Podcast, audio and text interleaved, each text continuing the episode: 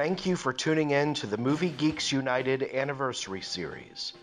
In this episode, we've pulled a 2008 interview from the archives of our sibling podcast, Back by Midnight, to celebrate the 35th anniversary of War Games. The film starred Matthew Broderick as a high school hacker who inadvertently set the stage for a possible nuclearized World War III. Director John Badham, who was arguably the king of 1980s summer blockbusters, took over the reins for Martin Brest after he exited from the project early into filming. Mr. Badham discusses this and much more in the following conversation with Back by Midnight host Arenado Diaz. David Lightman was a master at computer games, a fast thinker. Oh, David! Maybe you could tell us who first suggested the idea of reproduction without sex. Your wife? Get out, Lightman. and a promising student at an old game Hi. with an electronic twist. Those your grades? Yeah. I don't think that I deserved an F. Do you? You can go to jail for that. Only if you're over 18. This computer company is coming out with these amazing new games in a couple of months. And I want to play those games. Wow. What? We got something. He found the right code word to play the game, We're in. but it was the wrong computer. Shall we play a game? How can I ask you that? How about global thermonuclear war? Fine. All right.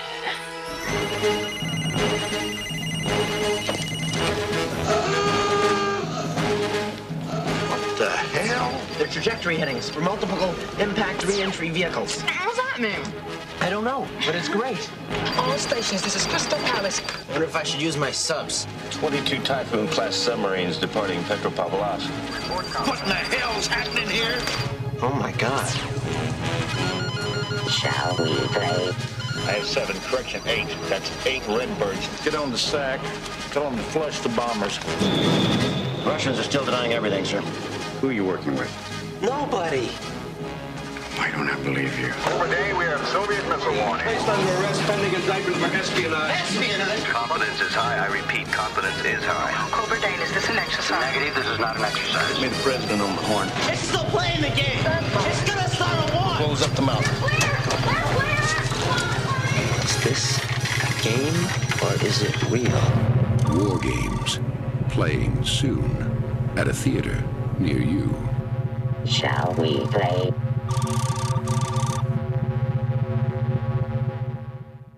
I talked to you earlier on a different show because summer of '83 was really uh, turned out to be your summer, and I know part of it was just uh, by accident because your other film that summer was Blue Thunder, and they decided to to that decided that studio decided it was a summer film, and so it's just by uh, serendipitous that both films came out. I guess I think was in three weeks of each other. Right. Uh, one one uh, the Bl- Blue Thunder was originally like uh, February or something like that, until somebody had a you know a better thought and went, wait a second, Yeah. put this in the summer, and then suddenly you know I've got two films back to back. It looked like I did some kind of magic trick, but uh, all I all I did was you know just work a little harder. Well, and also, well, and also the the, the story behind the, the the job you, the way you got the job is uh, is interesting in that uh you you came into a tense situation where you were replacing the original director, and it's it's very rare. I mean, there, there's there's many stories uh, uh, in the history of Hollywood of directors coming in after another director has been dismissed, and and it's very rare for the f- finished product to be uh, as confident a piece as, as War Games. Uh, so, uh, did you when you when you when you got the call? I mean, it was a great script, but were you hesitant about knowing that you're going to be taking over uh, someone else's project and they were going to be feeling kind of raw from that severed relationship from the director? Well, you know, there, there's there is in the history of Hollywood too uh, some great films. Gone Right. with the Wind being an example, and and The Wizard of Oz being another example. Right in the same year at the same time, that each went through two or three directors that I know of. uh, you know, and great product resulted. So, you know, you can find stuff both ways. Now, when I read this script, my agent said, "Oh, there's this, you know, film in trouble over there, and you know, they want you to read it, but don't touch it." And I said, "Well, what if what if it's any good?"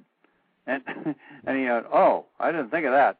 So I read it and I said, "This is this is great. You know, this is a charming, wonderful script." So I went over. I knew the producer. I had worked for Leonard Goldberg uh, before, and he showed me he showed me what they had shot, and and and basically what it was that that Marty Brest, who had prepared this picture so brilliantly, I mean, every time I went to work, I, I would see examples of how how what a good job he had done getting it ready.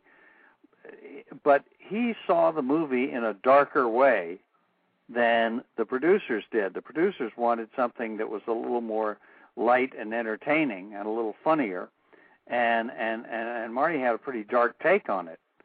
And and so uh I tend to see things in a funny way and I and I I you know explained to them what I, what I thought I would do differently and and so that's that's what I did, you know, went in and we we shot a lot of Marty's stuff, and and and some of it that we kept is wonderfully funny. There's a a scene with Matthew Matthew Broderick and two computer geeks. That's an absolute delight, and that Marty shot. Yeah, that well, that's uh, one of the, the I guess one of the highlights of the of the film. It, just those those mixing of voices because it's Matthew Broderick, uh, the wonderful Eddie Deezen, and then to kind of counterbalance those two, you have Maury Chaykin as kind of this uh, almost like a, a jock version of a computer person. He's very aggressive, and and and, and what's interesting about War Games because uh, it is a high concept film, but it's a high concept film that really is dotted with uh, different character types and personalities. And when I mean it, I don't mean in the script. I mean in actual the picking of the casting is a little off kilter. You get different kind of voices and dialects and and and, and uh and just you know genetic makeups. I mean, you have Barry Corbin, who's very good old boyish, and then you have Dabney Coleman, who's very straight arrow, and then you got these uh, uh, Matthew Broderick and Ally Sheedy, who are up and coming. And so I was, I was curious. And, and then and the opening scene is is a wonderful piece of history, And that you have uh, an early Michael Madsen and uh, and the late uh, John Spencer. So Michael Madsen, Michael Madsen, that was his first day in the movie business. Really? First day. I I believe we wrote him, you know, we wrote his Screen Actors Guild card, and and and and he was so naive and so good. I mean, he was mm-hmm. wonderful in the scene, and and he came up to me at the end of the day as we were going home, and he said, "Do I get paid for today?" oh, oh uh, and he had come all the way from Chicago to do this part. Right. And and I realized nobody had taken care of him. Nobody had helped him get a hotel or given him any any spending money or anything. He was he, he actually was looking to me to loan him some money. So well, I I took him to the production office and we got him straightened out.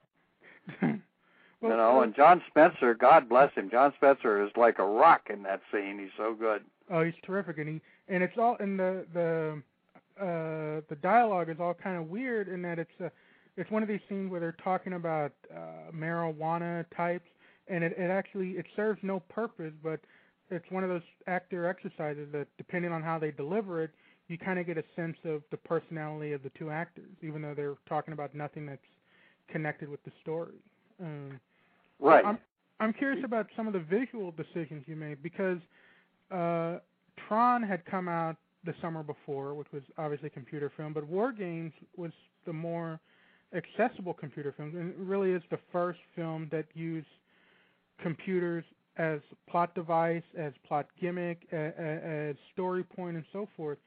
And yet, as much as as much hardware there is in the film, you don't linger on it the way a lot of computer thrillers have done in these past, I guess, 15 years, where you know, it's been more where more more and more thrillers have been focused on a disc or breaking into a a, a, a file, and uh, and a lot of them have seemed to have been kind of uh, limited in their appeal. They, they, I, I wonder how you feel about when you see these other computer thrillers and you get all this quick cutting of people typing real fast and trying to jack up suspense, and it just seems kind of uh, silly. Where in war games, where there's a lot of countdown sequences, but you don't go in, you don't go in a lot for those quick cut insert shots of people typing real fast. Was that a conscious? I'm assuming that was a conscious decision. You you, wanted you, you stayed more in character. Uh, well, character is the thing that's always going to carry the day for you, Right. and and the rest is, you know, what Hitchcock used to call the MacGuffin. Right. I mean, this could be about Matthew Broderick, you know, getting getting lost on an ocean liner or something. It doesn't have to be about computers, and the technology of anything. If it was this or it was Wall Street, uh, or, or you know, it gets boring.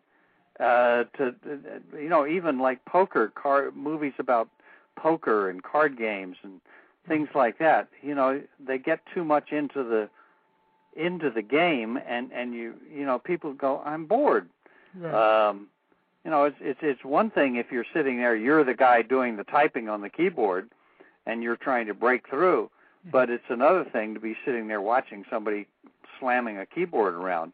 So my my goal always was to make it as simple as possible, as easy to understand. And I had I had all our computer technicians angry with me because I kept simplifying it too much, Mhm. and they liked it really complicated. And I said, no, no, no. We just want to get to the point. The guy just wants to log in. I just want him to type in, you know, Matthew Broderick, password Joshua. Boom. Thank you.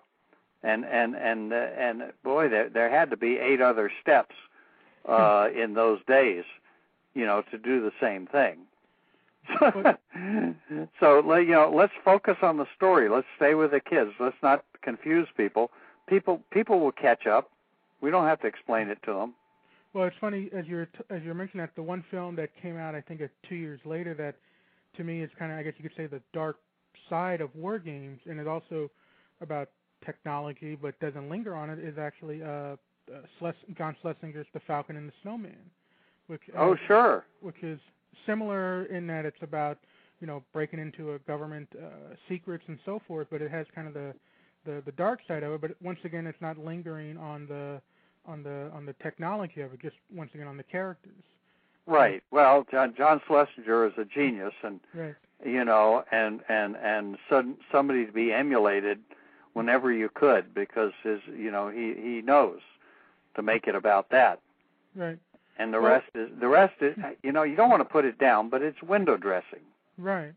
Well, let, let me let's let me ask you about a couple of the the people, the key people who worked with you, because you had some big names behind the scenes helping you put this thing together. And uh, I'll get to some of the more famous names, but the one the one person who really gives the film an extra jolt of energy is uh, composer Arthur Rubinstein, whose score. Uh, it wasn't until recently when I rewatched the the film that I realized how much I remembered that score and how many themes I remember, even though it's a very simple theme that gets repeated re- repeated in different variations. But uh, that score uh, really is a, a, a different is really another character in the film. Uh, it's a, you know, it's kind of trying to express, like, get it, almost get inside of Matthew Broderick's head, you know, as a playful, a playful kid. Right. you know the playfulness of, of of all of that. The delight that that somebody would feel if you figured out you could change your girlfriend's grades on the school computer remotely. I mean whoa! I mean that's so exciting. You just you you pee in your pants with Well- with the the fun. I i can remember when i was a kid that we had a coke machine at school that that uh that cost a dime but there was there was some damn way that you could get a coke for a penny. And and and and you were just like tickled pink to be able to beat this machine for 9 cents. Right. you know and you know it sounds silly to an adult but to a kid you know you're beating the system. Well, and just the variations on on the, the I think it's a six note uh, theme that Rubinstein came up with because obviously in the Broderick scenes and when he's researching or when he's at his computer, it's a very synth pop uh, instrumentation. But then it's also it's also kind of humorous when uh, when we get to the Crystal Palace NORAD sequences. It, it some of those same things pop up, but they're obviously in a militaristic uh, instrumentation. But right, right, similar- very much, very much so. Yeah. And There, there actually used to be, before the film was released, Arthur had written a couple of, of very funny, quick patter songs Mhm. with funny lyrics that went along with while he's doing the research, and and and almost almost like a modern Gilbert and Sullivan kind of thing, you know, very fast lyrics and very kind of funny, cute things, and and um, and the, the head of MGM uh, ordered that they be taken out because he said that no movie ever succeeded because it had songs in it. And I And said, well, I did that. one called Saturday Night Fever, and you know he just got angry and threw me out of the office. well, and uh, the other great thing, because it, it occurred to me when I was watching it that uh, some of the, the 80s, that there's a very distinctness to 80s cinematography. And William Fraker, uh, obviously, he'd done a lot of cinematography in the 60s and 70s, a lot of Rosemary's Baby and so forth. But Right. The lighting in War Games is very, uh, you know, uh, of the time of, of that early to mid '80s lighting. It's very bright and it's and it's very it's it's bright, but it's soft and it's very warm, but it has a lot of uh, primary. He makes the primary color like the blues and and the and the reds really pop. And uh, Fraker's it, it, he's almost like he's having fun with some of these. It's computer graphics that he's got to use new colors that he hadn't used in a while. Uh, yes, the computer graphics that were on the screen, you know, were were actually not done in post production on green screens, but but but all of those graphics had to be generated and put onto 35 millimeter film, and then reprojected, so that what you see in the movie is a reprojection from 35 millimeter projectors behind the screens. Mm-hmm. So all that stuff was being li- done live, and we had 10 35 millimeter projectors and 85 computer monitors, all running in complete synchronization. Now, that that I I can just tell you, it's kind of hard to grasp that, but but that was that had never been done up to that point to get that many machines running together. Uh, what would happen, of course, if they didn't run together, is you is they'd be flickering and you'd be getting frame lines and it would look Right. terrible.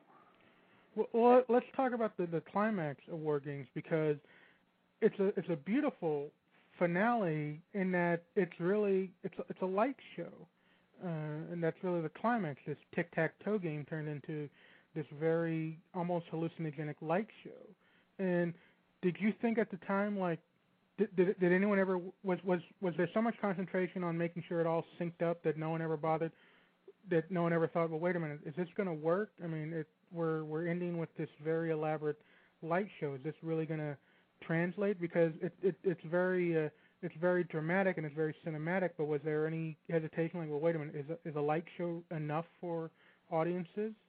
Well, you know the the uh, the concentration on making things sync up that was kind of for one set of technicians who had that Right. job.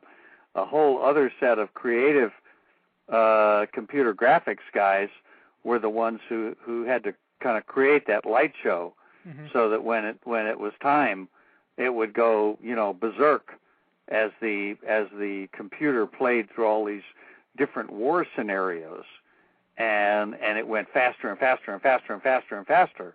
So that was part of their design, you know, to make it be exciting. And what we were seeing is not just a light show, but but we- but we were you know the plot point at that is oh my god this computer is running through all these scenarios as, and is going to unleash missiles uh, upon Russia and Russia is going to unleash that's the thing that was scary about it you know like it had taken over Mhm. and and was completely out of out of everybody's control and and that was the exciting part you know is it going to go and blow up the world um and and and you just felt like the human beings had been completely dwarfed at that point, Mm-hmm.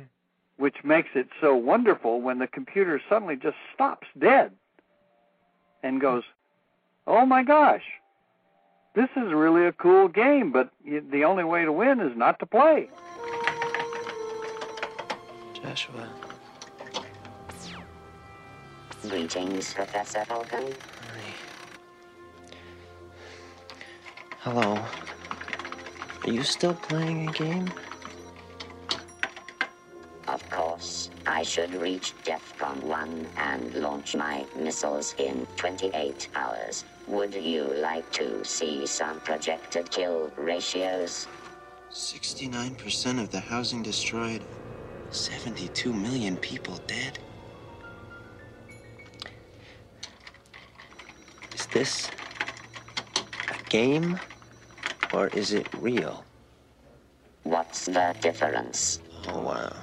Well, how, let me ask you on a technical uh, question. How, how many how many takes or how many days was that that final uh, finale? How, how long? How many takes did that take? Did you do it? I I would say that we were on that for I'm going to say 4 or 5 days Wow. because it it it it was so complicated and so elaborate that uh uh you know there was just a lot of photographing of the different screens, what the different characters were thinking. You know, it's so wonderful when you look at it carefully and you see every single character has a different reaction Right. to the ending there. Uh, some people are really disappointed that the world didn't blow up. hmm You know, some of the characters are really going, "Oh man, I thought it was going to be blow up. Oh, great." And other others are just so thrilled that, you know, we're let off the hook. So, uh that that I always thought was was so exciting as I went around and filmed the different reactions. All of these actors were so wonderful that they had generated their own individual reactions as as the characters that they were. hmm Well, speaking of characters, I got to ask about probably everyone's favorite character, and that's Barry Corbin's uh, general, uh, who, you know, a lot of people don't note this, but you know, usually in these types of thrillers, the military, the the, the person who's the highest ranking military official is usually very uh, unbending and unreasonable, and is usually kind of the token bad guy that you have to kind of get around, and not until the last five minutes does he has a change of heart. But the the Barry Corbin character is actually probably the next to Matthew Broderick. He's probably the the the one with the most uh, common sense about everything. He he seems to be, you know, he, he's very reasonable about everything. Uh, and, and wants to let you know he at one point he you know he lets the kid you know help out. He'll he'll listen to any idea. So uh, I'm, I'm, I've heard uh, var- variations of the story, but Barry that, that character you uh, you you cast Barry Corbin because he reminded you of your, of your father at some point. That's right. Uh, we we we did have another actor in there Mm-hmm. uh, playing that role, and I, I I I switched him into another role, Mm-hmm. and I brought Barry Corbin in because uh, my father was a general in the Air Force, Mm-hmm. and and at one point was uh, you know asked to take a very high position close to NORAD, uh, and and I knew him as of course I would uh, very well to be somebody with great common sense and a wonderful sense of Southern humor. You know, so many of our chief military guys come from the South and the Southwest, and he, you know, he had, was from Alabama, Right. and and so as I was working on the script and and writing it, that's one character that I shaped like my father, Mm-hmm. and and and loved that he had the humor and and the good sense, uh, you know, to see it in in a kind of amusing way. Mm-hmm. And and and and one of the funniest lines in the movie, Barry Corbin made up on the spot. And I just worked with Barry last week in an, on an episode of Psych up in Vancouver, Oh wow. and, and and we were talking about it because I I went over to him during the shooting of this scene, and I said, Barry, you know, something's wrong here. Here, this little boy wants to get in and play. You know, let me at the machine. I can fix it, and everybody's trying to stop him. And and so all of a sudden he just gets on the machine and starts playing with it. You're in charge here. You know, you ought to say something, because otherwise, why don't they just pull him away? And Barry goes, uh huh, uh huh, yeah, you're right, you're right. I said, I, I got to go. So I'm running off to do other things, and then I forget about it, and we do a take, and all of a sudden I hear Barry say, Jesus Christ, I'd piss on a spark plug if it'd help. Let that boy in there. and the whole place just collapsed. It was so funny. And it probably remains to probably the uh, uh, next to uh, to the "Shall we play a game?" is probably the second most famous line of the whole film. Right. And I mean, it's just wonderful. Pure Lubbock, Texas, which is where Barry is from. hmm And, uh, you know, you got to love him hmm for the, you know, that, that's when I, you know, actors, God bless them. If you give them their head and, and let them have some room, you know, the gifts they'll give back to you like that are priceless. Right. Well, uh, so just about to wrap this up, tell me about what. So, what was it like that summer, that that first weekend of, of June, when it when it came out, and and uh, obviously it was a hit that opening weekend, but then you saw that it had legs and it was becoming kind of a it was becoming part of the the culture. So you you had ex- experienced that before uh, six years earlier with Saturday Night Fever, and was it just did you enjoy it even more that you had this other this another film was gonna had penetrated the culture like that? Well, you're so relieved when when a picture works because you know everybody that makes a movie by the time you get it finished, you know, you love it and you just you have a connection to it. It's your baby, but you know everybody doesn't love a baby. Mm-hmm. The mother loves the baby, the dad loves the baby, but everybody else may think, "Ooh, that baby is ugly." And and and that's the way it is with movies. So when it does work, you're just like so relieved and and oh thank god the thing works and uh it's it's going to be wonderful and uh, it's you know I, it's just more of a sense of relief that that people got the jokes you were trying to make that they liked the characters and things that you were working on you know actually do work Right. so so instead of I I've never found myself walking around strutting and feeling all arrogant. I I feel like, "Oh, thank God." Well, let me let me ask you this. This is kind of a tang- tangentially related question because uh, just also out of uh, I guess a serendipitous thing that later that summer, the sequel to your other pop culture phenomenon movie, Saturday Night Fever, the sequel Staying Alive came out that summer also, and I, I'm curious that uh, in your filmography, there's quite a few films of yours that have had uh, sequels. Uh, obviously, Saturday Night Fever and and Short Circuit, but uh, you seem to. Uh, is it that you've been resistant to doing? It? Because you've only done one to Stakeout. You did another Stakeout, but you didn't. Seem, you don't seem to gravitate to uh, to sequels. I would assume that the success of War Games. I'm, I'm sure there there must have been talk of doing a War Games two immediately. There obviously. well, we, uh, it, it, well, actually, there wasn't, and and we worked on it. I'm going to have to run in a minute, by the way. okay. Uh, and and uh, we did try some years later to come up with a sequel, but we just didn't like what we came up with, and uh, couldn't find a script that pleased us. hmm And and and I didn't like the, the sequel to. Um, I didn't like the script for the sequel to Saturday Night Fever, so I asked to stay clear of it. But I did like the sequel to to Stakeout. I thought that was very funny hmm and I would have done the sequel to uh, to Short Circuit if I hadn't been right in the minute uh, the middle of finishing Stakeout. Oh, is that what it was? Yeah, and they they had to get a summer picture ready, and Mhm. and they just couldn't wait for me. So, uh, you know, I had to say God bless you and, then let them go. Oh, I, I okay. Well, just real quick. Uh, so, what do you have uh, coming up? You you've uh, done a lot of television. uh, the Shield, Heroes, and I know you just said you you finished an episode of Psych. Uh, I got yeah. Psych is on this weekend. This uh, really fun show, Mhm. kind of an Evel Knievel show. Right. So that's going, and I'm just about to go off to Chicago to work with Patrick Swayze on his new series that's called The Beast.